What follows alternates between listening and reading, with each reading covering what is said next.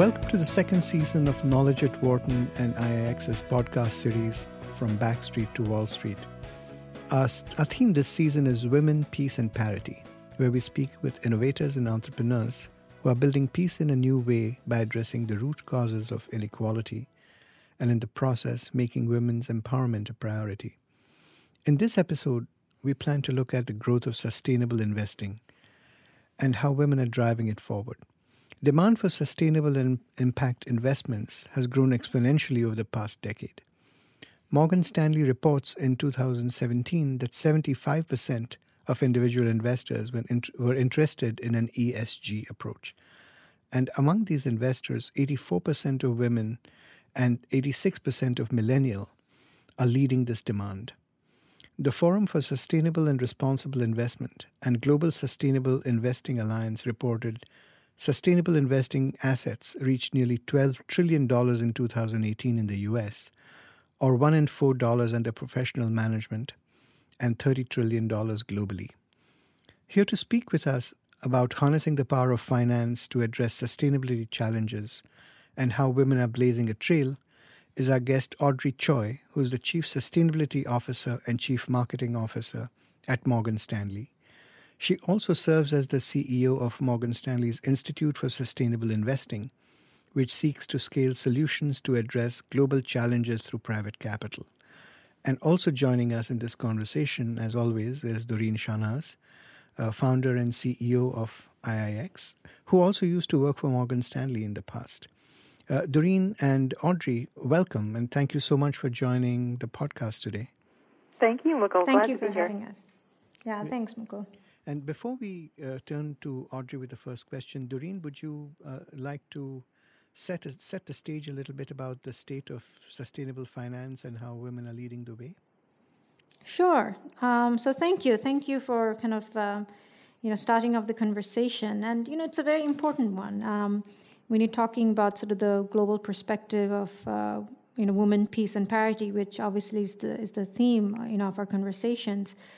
Because when you look at obviously the, the global sustainable investment, which is now being pegged at uh, you know over 30 trillion, it's a, it's a big number, and I think um, it's important for us to sort of really see what's kind of under the hood in terms of um, the fact that it's now being said it's no longer a fad, everyone wants to do this, but is that number kind of telling us you know what's actually happening? And I think if you look at some of the key trends, you know, some of them are very um, encouraging. I mean, first of all, you see women or millennials are really seen now as a as a crucial market driver. You know, women across the world are set to inherit, you know, it is said close to $29 trillion of intergenerational wealth over the next 40 years. You know, while the first millennials are turning 40, um, there seems there's going to be in prime age of spending, you know, investing, etc. Um, however, it's interesting to see that um, while we're talking about women and sustainability, women actually invest 40% less than men, and they're likely to defer investment decisions more to their spouses if they're married. And that's even more so, shockingly, for the millennial women, which you would think that you know they were more empowered than you know our generation. Um, but interestingly, we do find there are more innovative ways out there to tap the market and you know trying to remove um, the barriers. But once again, um, the interesting thing is while you know there's 70 trillion dollars of assets out there, you see that you know less than you know two percent. It's actually the exact number is 1.3 percent is actually managed by women and for women of color even less. So it's it's really these are astounding numbers. So while we're seeing that um, you know women are not a participant in, very much in the financial markets, when we're getting the opportunity, um, we're not doing it either. So what does that mean? So another trend that we're seeing is um, obviously there's um, we're hearing the big names, and we're thrilled. Audrey, you're with us today from Morgan Stanley. Um, but we do hear, you know, the bulge bracket firms, the big, you know, um, in PE funds, they're all sort of now coming into the space. But the difficult question to ask is really what kind of impact is actually happening happening on the ground? I mean, what are the differences between the traditional investment products and actually what's really sustainable and what's really creating kind of deep impact?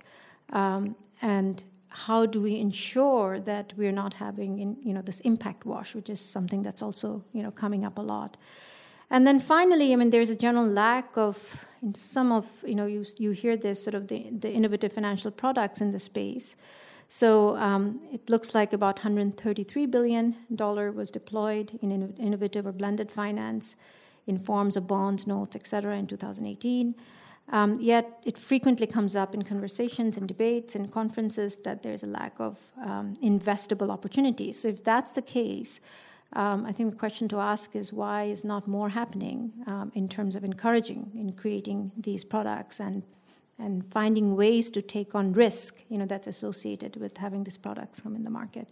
So these are some of the the trends that's coming up, some of the conversations, some of the debates. Um, so I think we'll have a very interesting uh, discussion today to talk all around it. So Mukul, back to you. Sure, sure, Durreen. Thanks very, very much. That that you, you, brought up quite a few really interesting points that I think it would be great to dive into more deeply as we go along. But uh, Audrey, to turn to you for for, for you know for the first question. Uh, uh, could we start perhaps by you telling us a little bit about yourself and how you got started on this journey of harnessing finance to create positive social change? Sure, um, and, and, thank you again, Mukul Durreen. It's really, really wonderful to be with you today. Um, you know, I've had uh, the real privilege of having a, a very um, interesting career in terms of sec- shifting between sectors, um, so that I've spanned the public, nonprofit, and private sectors over the course of my career. Um, my first career was as a reporter for the Wall Street Journal, and there I really had the opportunity you know, to sit across the table from CEOs talking about their corporate strategies and their growth strategies. Um, my second career was then actually in public service. I went into the federal government, had the opportunity to work uh, in the White House and at um, executive branch agencies, um, where we focused um, a lot on public-private partnerships. This was, you know, in the 1990s um, up through 2000, and you know, we were really focusing on how could we align public policy goals like addressing the digital divide or creating economic opportunity for low income communities with the private sector so that there could really be both public sector and private sector funds going towards these causes. Um, and then I also had the opportunity um, in a variety of different capacities to work for and with nonprofits and really be able to see what does it mean to be on the ground in communities, working sort of block by block, initiative by initiative to try to create economic empowerment or protect the environment, and what was the role of grassroots and philanthropy. And when I sort of looked at all of these experiences together, you know, I really came to the conclusion that um, while you desperately need enlightened public policy and inspired and sort of brave philanthropy to help um, create some of the goalposts and the parameters and to seed some catalytic investments. That actually, if you could, in addition, harness the private sector, harness the, the capital at the disposal of the private sector, harness the speed of decision making and the ability to achieve scale that the private sector could actually be one of the most powerful sources of um, positive change on the planet if it chooses to be. And so that for me really made me come to the conclusion that I really wanted to um, focus on how could how could we harness the power of the private sector uh, to achieve positive social change uh, as well as environmental protection and creating economic opportunity. And I really came to the conclusion that you know the way that you can harness the most scale and speed and ultimately impact is if you can align private sector um, growth and other motivations with achieving positive goals, um, impact goals. And um, so that for me really led to thinking about where where are there really interesting points of great um, leverage to be able to, to drive change. And you know, ultimately, finance is something that really touches every sector. And if you could harness the power of the capital markets to work with innovators, entrepreneurs, large corporations, public um, entities, that you could really start helping align these impact goals around economic opportunity, protecting the environment, with the power and the speed of, um, of corporations and capital markets. so that's really what kind of led me to, to Morgan Stanley and to our founding the Global Sustainable Finance Group um, actually 11 years ago. Uh, thank you. Yes. Uh, th- thank you, thank you, Audrey. That that was really interesting. Now, uh, Durreen turning to you, the uh, uh, from from your perspective at IIX, I'm sure you have seen uh, not just Morgan Stanley but others as well that that have tried to harness the power of the private sector, as Audrey was just saying, to drive scale and impact and speed. so, what has been some of what are some of the things that you have seen? In terms of how the private sector can play a role in uh, directing investment to where it can make a real impact on sustainable development. Right, and uh, you know, I think um, before I jump into that, I think um, you know it's really, um, you know, it's really wonderful what Audrey has been able to do at Morgan Stanley and kind of start this whole, you know, the sustainable practice and initiative because um, it re- you really do need for large amount of, of capital to be moved. You do need these big banks to be sort of coming in and um, and having more and more of a role. I think what we do see now, you know, and again, if you kind of think about sort of the spectrum, you know, starting from socially responsible investment, you know, which is obviously sort of that negative screening, you're not going to invest in guns or alcohol, et cetera, to ESG, um, the environment, social, and governance to actually impact investing. Um, there's a degree of impact. So I think if you actually, we're of course very much reside on the extreme right, which is the, the you know, if you think of the spectrum uh, on the impact investing with deep impact. And what we have seen is the fact that um, the, on the individual level, you know, people are willing to um, come in uh, for investments of smaller amounts. But what really we see is that these people, after one or two investments, they actually stop investing because they want to see that these investments are realized. But if you're doing equity investment, it takes a while for these to realize. Now, as investors want to have more liquidity and they want to invest larger amounts, we do see that you need products for them to do that. And you know, one of the things that we did do a couple of years ago, and now we are again doing it, is this women's livelihood bond. And it was very, very interesting. I think when we sort of embarked on it, which is really working at the ground level with um, enterprises who are creating livelihood for women, pulling them together and creating these bonds, um, which was, you know, which gave a coupon um, of close to six percent. So it was quite amazing. We wrapped all these, you know, risk mitigators, et cetera what we realized was that it really does take a village to pull something like this together. So I think this was one of the most wonderful things that came out, not only just the bond, but the fact that you do need an ecosystem to come together if you're going to create kind of sustainable and lasting impact. So there were bankers, there were lawyers, um, accountants, you know, rating agencies, etc., who all came in and just really rallied around it in terms of using their skill sets to create um, sustainable uh, financial products. And that was really quite remarkable. So I think um, we do see the market is moving, and we do see that if you want to create deeper impact, um, it will take time, but you will see that there's probably more sustainability around it.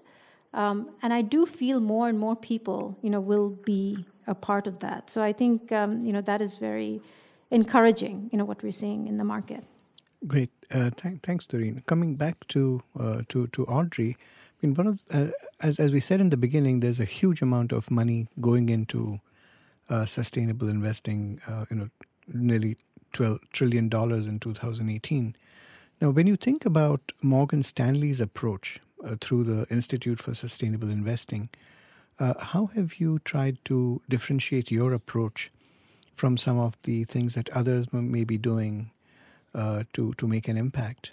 And uh, so that's one question I had for you. And I also want to ask about an expression that Durreen used earlier, which was impact washing. Uh, and is can you can you help explain that as well a little bit and see you know are there some risks involved as more and more money goes into the space? Sure. Um, well, look, I think you, you raised, you know, you both raised really important point. Um, you know, I think that there's a, a, number of things that are going on which I believe are, are actually quite positive trends. Um, you know, one is, as you said, I think that one of the things that Morgan Stanley has really focused on um, over the last 10 years is how do we bring sustainability issues, environmental issues, social issues, good governance issues, how do we really bring those into the mainstream markets?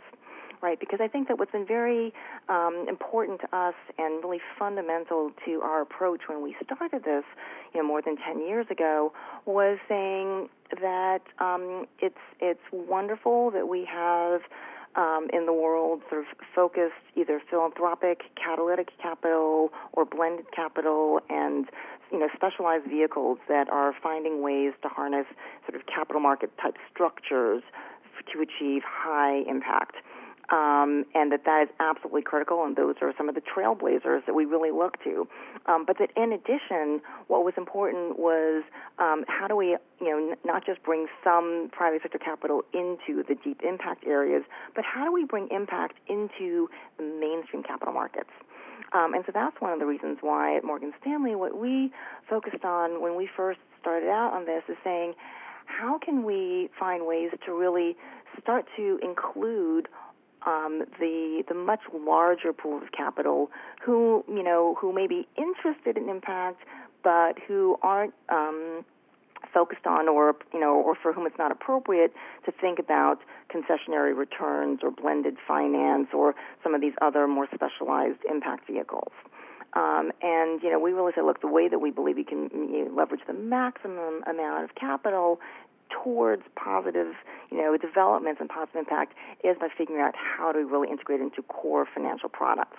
And so what we did is actually we've been focusing on where are the areas where you can achieve um, the kinds of returns and risk profiles that are consistent with sort of traditional financial expectations and markets, um, and also be driving sustainability um, what's you know what's really interesting is I think that you know that actually goes against what many people's sort of myth or stereotype is about sustainable investing. For most people, when you talk about environment or social justice and and you say investment in the same sentence, they automatically say, "Oh, you're talking about a concessionary return. You're talking about a do-good investment." And yeah, I can't sacrifice return because you know I need to pay bills, or I'm an institution that needs to pay pensions regularly to pensioners, so we can't think about that one of the things that we've spent a lot of time focusing on and doing research and analysis around over the last um, you know 10 years has been is that true? And one of I think the really fascinating things that we've found um, and that has helped drive more and more money into ESG investing or sustainable investing um, is that we've found that sustainable investing products, and we, we just just recently last month, um, actually a couple weeks ago, um, released a study of 11,000 different investment strategies um, comparing sustainable investments to traditional ones. And we found that basically the sustainable investments had very, um, essentially had the same return profile with significantly less volatility. Um, so first of all, I think that's you know one important thing to say is that, and I think it's part of the reason why more and more assets have been coming into sustainable investing, is that investors have started to realize that caring about the environment, thinking about social justice, gender equity, other you know um, other issues around social impact can actually help your investment strategy. They can actually help you be aware of risks and opportunities earlier and make really sound investments. Now, so I think that's been a big part of driving more and more capital into the space where these investors are saying, you know what, we want to be um, focused on investing in companies and investment strategies that really do think deeply and um, with rigor around environmental and social concerns. Now, having said that, you know, um, there is, of course, a, a, real spectrum where some capital may be having um, sort of more deeper, more intentional impact. Um, and you know we think that's completely appropriate. And as as Durreen was mentioning, you know there is a real spectrum of opportunities. So there is, on the one hand, um, investors and investment strategies really focused on we want to make sure that we're not supporting or not investing in various issues or trends or industries that we don't believe in and we don't want our capital to support. Um, and you know, I, I think that that is actually very important because it does, over time, make um, make some differences to the cost of capital available to different industries, depending on their environmental and social impact. Other investors say we really want to focus on the companies that have real high quality around environment and social governance and management issues. And then there's still other investors who say we believe certain industries, whether it's renewable energy or affordable quality health care or um, provision of clean quality water, that those are, or affordable housing, that those are industries that if we can make those industries grow, we can drive social impact and growth. And then, you know, moving even further on the sort of intentionality spectrum, there's investments that are very clearly focused on saying, how do we very intentionally drive high impact strategies? So I think it's, you know, it's not so much about um, uh, saying that one is better than the other. I, am very much a, you know, all of the above and kind of person where I think that we absolutely want to drive as much as we can towards high impact, deep impact, incredibly rigorous impact. And we also want as much of the money saying if there's an opportunity to tilt towards better impact or more impact or more environmental protection than less, why wouldn't you want to tilt the entire tanker? And get that huge wake going in the direction as well as you know the the um the, the you know the uh, the sharp point of the spear on you know driving very intentional mindful impact. No, I think you, you, make very uh, uh, great great points, uh, Audrey. So so thank you for that. Now, Durreen, to to to uh, ask you the same question that I had brought up earlier with Audrey, uh, as as this sort of flood of capital moves into you know uh, investing uh, in sus- sustainable development, do you feel that uh, you know the challenge that there is a challenge of what you referred to as impact washing, and what what what what does that what does that mean, and what does that signify? Yeah, so I think Right. So I think Audrey is absolutely right. I mean, listen, we need to be thinking about in large amounts of capital. We need to be thinking about how to start moving you know, any way possible, you know, um, as much capital as we can and with, you know, various spectrums of it. But I think, you know, one of the few of the things I think to keep in mind is um, as that's happening, there's also fear that um, there may be sometimes, and which is starting to happen now, there may be packaging issues. So, for example, we do see that, um, and it was very interesting, you know, um, it was, I guess, early on this year um, I was doing a keynote, you know, at the Economist event in New York, and uh, Bill McGlashan, who was uh, with the Rise Fund, was there, and I've been always very vocal about it um, in terms of what Rise Fund would say they were doing and actually the impact that they were creating.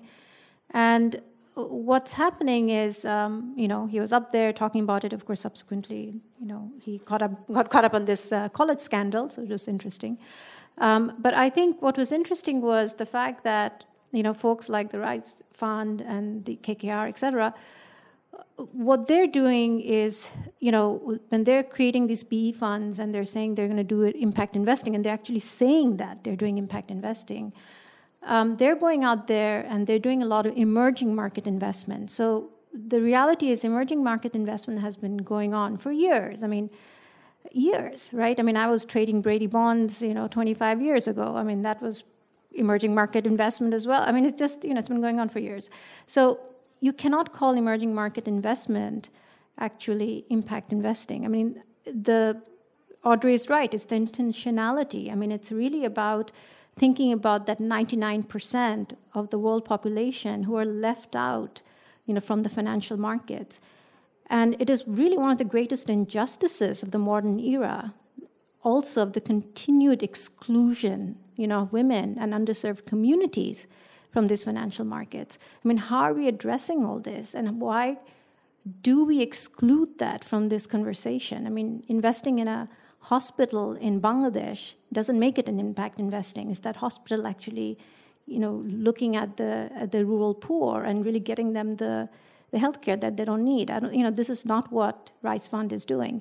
So I think, you know, there's no issue about the fact that there is a spectrum, but let's sort of really say how it is and really sort of say, you know, this is what we're doing, and we really are not going to the last mile, and which is okay, right? Someone else will do that. So I think we just need to sort of um, define what we're doing more clearly. We have to be able to um, very clearly state the measurements. I mean, once again, a lot of the investments that are happening, it's what the companies are saying they're doing. Um, you know, we need to be able to measure, and this is, you know, I was part of the impact um, in the IRIS, the Impact Reporting Investment Standard. I was one of the ones, people who created it for, for Rockefeller like 12 years ago.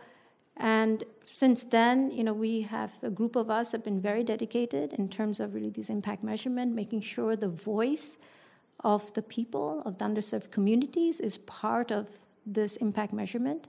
And I think that is very important to be able to kind of say, if you're actually creating impact, if that's your intention, well, then let's make sure the voice of the people, the voice of the environment is actually there and we see the impact um, that's happening um, on the ground.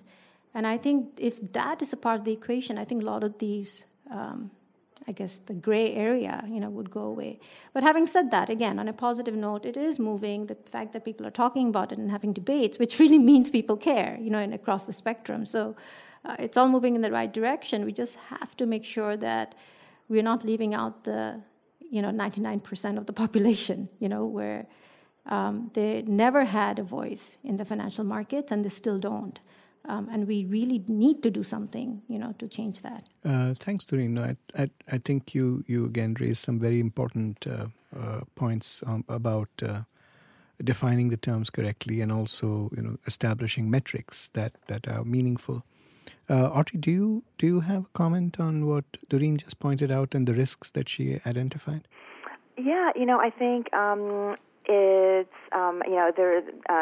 Uh, I, I really agree with Durreen that there is an incredible need for um, for the whole community that's focused on sustainable investing and impact investing to be really rigorous with ourselves right? I think that we need to be very rigorous on both sides, both on um, understanding and being clear about sort of the financial expectations and returns of different strategies, as well as on the impact side right? Because and, and I say this very frequently when I'm talking to you know to people about who are sort of considering sustainable investing or considering impact investing, um, is you know that just because you're sort of adding the word impact or sustainability into the sentence, you know, is not some sort of magic Dumbo's feather that could should make you suspend, you know, disbelief and suspend all the sort of the regular um, things that you would do to kick the tires on, you know, on any investment or grant or you know other kind of strategic initiative that you would be taking on. Um, and so I think that, and and you have to be incredibly clear as to you know wh- why you're investing and what kind of capital you're investing, right? So if you're a you know, if you are a pension fund and you know you have fiduciary requirements and you have fixed payments that you need to make every month so that pensioners all across the country, you know, get their payments, you have a very strong fiduciary duty to to look at the financial returns and the financial risks and, and opportunities and to be really rigorous about that. Again, there I think what's been great and has been a, a great alignment is that, you know, studies are showing that sustainable investing um, products have you know similar returns with lower risk. So those are things that fiduciaries can, you know, should be able to invest in, thinking really first and foremost about their financial concerns, um, and then also wanting to achieve impact. But on the other hand, exactly as Durreen has said, I couldn't agree more that from an impact side, if someone is coming into an investment, whether it's an individual or an institution, because they want this as an impact investment to drive impact, then they need to be equally rigorous about what is that impact. Um, and you know, very much agree. You know, just because something says that it's a a healthcare fund or a housing fund or an education fund or you know, a bottom of the pyramid fund, that doesn't mean that they're all going to have equal impact. And um, I think, as always in life, people often have to decide between breadth and depth, between sort of local or global, and how they want that impact to be achieved. Um, but there has to be, I think, equally rigorous due diligence um, you know, by investors as to what's the impact that they're trying to drive, what's the strategy will actually align with that, and there's a huge um, you know, responsibility that should be placed on any asset manager or you know investment manager um, to be very clear um, with you know with any investors about w- what it is that they're achieving and how they're um, going to achieve the impact that they're driving for. So I think that you know this this is a really critical moment for the industry where we and the, and the whole investing community, we have to really hold ourselves to very high standards around the clarity, the disclosure, and the rigor around both what is the financial proposition that any investment is offering and what is the impact proposition that investment is offering and helping align the right investors to the right tools that are right for them. Um, and then lastly, I would just say that I, that I think um, you know, there there is an important distinction, and and it's you know the the field is still evolving, but we do have to think, um, you know, I think we have to focus on we do have to focus on vocabulary that ESG investing, sustainable investing, impact investing, are not all the same things and they, they are often used somewhat interchangeably in conversations. Um, and I think that you know that's that's part of the, the rigor that we need so that we can really help investors um, align better to the investment strategies that are really going to achieve what they need and want, both on the financial return side and the impact side. Great. Uh, Audrey, before we go back to Durreen, I just had a quick follow up on what you just said, which is uh, it was, I think, in 10 years ago in 2009 that Morgan Stanley created the Global Sustainable Finance Group. Mm-hmm. So, uh, if you were to look at your own approach on how you think about these issues, especially in terms of measuring the impact of investments, uh, how have you been thinking about it, and how has your thinking evolved? Yeah, look, I think um, you know that we have really been. Uh, I think we have done what we think um, is a pretty important um, sort of orientation for for anyone coming to the space to do, which is we tried to say where is our comparative advantage and where can we make the most contribution to the field. And you know, so we're very self-aware that we're not, um, you know, we're not a philanthropy, we're not a, you know, um, a mission-driven investor that is just controlling our own capital, right? So we're a large financial services institution, and where we felt that we can make the biggest contribution to the field is um, by focusing on what are the skills that Morgan Stanley has, which is you know helping match capital, you know, with um, you know, with use, uh, sources of capital and uses of capital, and so that what we were really focused on for us is how do we really combine sustainability and impact and those goals um, with you know the, the the way that we focus on capital markets and on helping investors find the right investments. And so that's why you know we focused um, on one of the first major milestones for us was when we set up the Investing with Impact platform. You know, we, we very carefully, you know, did call it the investing with impact platform, as opposed to the impact investing, you know, set of funds or or one individual impact investing fund because we wanted to say, look, we we can really help provide access to a whole range, everything from ETFs and mutual funds on through, you know, very proprietary private equity fund of funds, deliberately aiming for impact. Um, and really provide that scale. And you know, I think that if you think about the journey of you know, 10 years ago, as you said, when we started Global Sustainable Finance, we were pretty much the only mainstream financial institution looking at that as part of mainstream business um, as opposed, you know, and, and it, at the time it was, you know, less than one out of every ten dollars under professional management was focusing on sustainability or ESG. You know, fast forward to today, where it seems like everyone is getting into the field, and that you know it's more than one out of every four dollars. It's a very different situation. But back then, we were saying, look, we really believe that this this we can find ways to broaden this field so that it's not only um, ultra ultra high net worth individuals or mission related um, you know mission driven institutions who can invest in this that we can really make this something that can be much broader.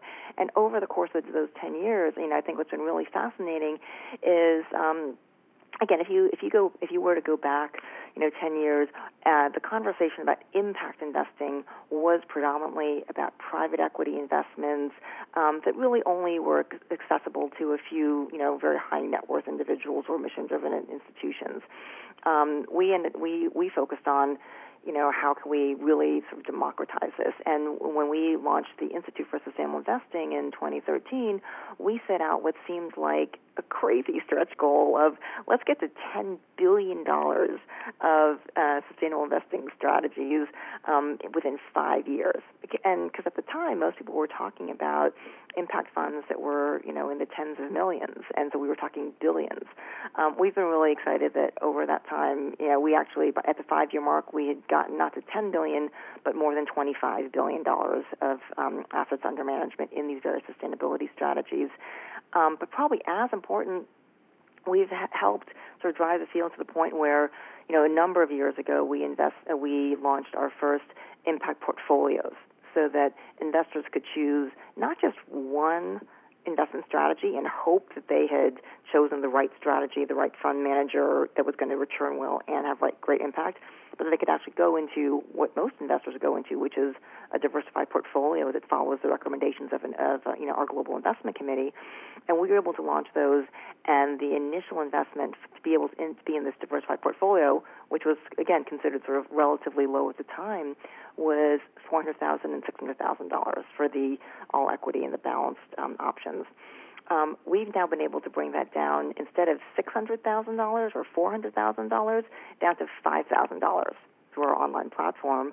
Where an investor, you know, whether it's someone starting their first job and just starting to invest, or someone at you know any stage of the investing kind of journey, um, can say with five thousand dollars, I can choose a diversified portfolio that thinks about sustainability. So for us, I think you know we we really feel like helping drive the sort of democratization of this, where investors at all levels can really be thinking about sustainability alongside investing, is one of the areas where, where we've been most uh, excited to be able to, to contribute. No, that's a, a, quite a remarkable story for the last 10 years. And Durreen, I know Impact Investment Exchange has also been doing this uh, for the last 10 years. Uh, and I wonder how, you know, your your journey was shaped by the fact of being a woman leader and entrepreneur of color. And how did that shape your approach towards creating towards creating impact? Right, and I think Mukul, it's very interesting. Um, you know, when I was uh, back in New York um, this summer, this is something that I was asked a lot this time. So I don't know, maybe it's also the present climate in the U.S. Um, and it really is an important question because you also are hearing a lot of um, talk around gender lens investing, but gender lens investing is also very different when you're talking about uh, when you are a woman of color. Um, and it's really a completely you know different way how um, people look at you and how they look at what you're doing you know as an entrepreneur. I mean t- exactly 20 years ago i started my first company out in new york. It was a global marketplace for handmade goods and it was so difficult for me to raise capital. I mean I still remember I called up all these um, Silicon Valley uh, VC firms, and I basically called up and lied. You know, I basically said, "Hey, do you remember we met at a conference? And you know, can I come over and uh, show you what I have? You said you were interested." Because they just won't even respond. And I got a whole bunch of meetings, but the minute I walked into the room, I knew, you know, I'll never get a cent from them. So I think it's been very interesting because while, you know, 20 years ago I did my first company and and you know and did grow it and eventually did raise some money outside the U.S. Um, you know, and sold it. I think one of the things that stayed with me was the fact that it is very hard to go out there as an as an entrepreneur and to be saying you're actually going to have a sustainable business, which is doing good, but you'll make money for the investor. It is doubly hard when you're a woman, um, and it's triply hard when you're a woman of color. So it's very interesting. When I started IIX 10 years ago, this was my second business, one of the things that I made a very, um, I would say, you know, a, a conscious decision was really to stay in the background. So where you know with I with One Nest, I was really upfront, going there, pitches. It's my company. I'm doing this, this, this. It was very interesting. With IIX, I stepped back and I basically said, and this is again, I know I'm, this is going on, you know, public, you know, broadcast, but I have to say it because it tells you what it takes. Um, I actually had Caucasian men, Indian men, Chinese men who I had fronting me so that they would actually be talking to the investors. So immediately, um, a huge risk factor would go down because you know if an Indian man is talking to an Indian investor, all of a sudden the risk factor goes down. If a Caucasian man is talking you know to an Asian investor, the risk factor goes down. And for me, all of a sudden, I think the biggest decision I made, and which turned out to be uh, a positive one in the long run, it was a very hard thing for me to do. But I realized it was not about me. It really isn't. It's not, not about me being the entrepreneur. It is about changing a system, and it's about bringing millions of people and women um, into a system which you know they're barred from. So if that means I have to stay back and get them in front, I will do it. And I think what was very interesting is we I would keep on talking about this whole you know it takes a village. It, we know we need to bring everyone in and we need to educate them. And so we painfully did this and we painfully sort of you know created this sort of entire value chain of capital markets. You know, not that anyone paid us to do it. We just did it, you know, and, and we said we're gonna just bring everyone in. We're, you know, one door is gonna shut in our face, the other one, you know, will force open. And and I think that's what, frankly, I feel why you know IIX is so resilient as a company because we have so many stakeholders and well wishers. And I think the one of the greatest thing was after 10 years, and again, it tells you at least one thing I've learned, I have patience, is, um, you know, in addition to all the things we have done, you know, Women's Livelihood Bond, now we're going, it's a $100 million that's going out in the market, you know, we have a the largest equity crowdfunding platform now, you know, equity crowdfunding in the world for impact investing, et cetera. One of the most rewarding thing was when the Australian government came to us and um, basically um, gave us funding to replicate what we have done, which is really taking this whole gender lens investing to the next level by creating this ecosystem of bringing everyone in um, and being able to kind of show that, you know what, you know it is okay. And these are the ways that risks come down when you invest in women and all this because we have all the data. So it's almost like now we can come out and tell people guess what? You have been investing in all this right? And and you know see that the impact you have been creating and guess what there are all these women who ensured that you were having this return so i think it's really wonderful to um, be be able to do that but i think it really is remarkable that i had to um, in some ways sort of hide the fact that I'm a woman and a woman of color for the success of IIX. And um, and I think again, I never said that openly, and now I do talk about it. Um, and I think, and people get a little surprised and shocked that I'm, you know, but it is the reality. It's very hard, you know, to be to be a woman and a woman of color. Um, you know, as an entrepreneur, it's it's extremely hard, and so I think we really need to do all we can to create an equal playing field. Th- th- thank you, Durreen, for your candor. And it is a, I agree with you, it is a kind of shocking story, but uh, also thank you for your resourcefulness and in, in, the way you dealt with it. And just, just to wrap up, Durreen, one, one last thing. Based on everything both of you have just said, how do you think we can create more pathways to, to connect the back streets uh, of uh, underserved communities to the wall streets of the world, especially for women of color? So I think um, Thanks, Mukul. And again, a big thank you to Audrey because really you are doing remarkable work at Morgan Stanley. And not just Morgan Stanley. I think, you know, it's really admirable as you, as a woman of color, you have done incredible things, you know, with your career. And now you really are taking it to the next level, um, you know, with a fantastic, you know, financial institution. And I think, you know, if we are to connect the back street of the underserved community to the Wall Street, and as I keep on saying, getting that 99% in, I think you know we have started on the journey. We, we you know there are obviously um, you know banks that are coming in, financial institution, etc. But I think we must remain grounded, you know, in terms of giving a voice, you know, to the voiceless, in terms of you know empowering the communities and being able to actually take on the risk that goes with it, you know, and sort of embracing that risk as also a reward um, a reward for a planet where all of us belong.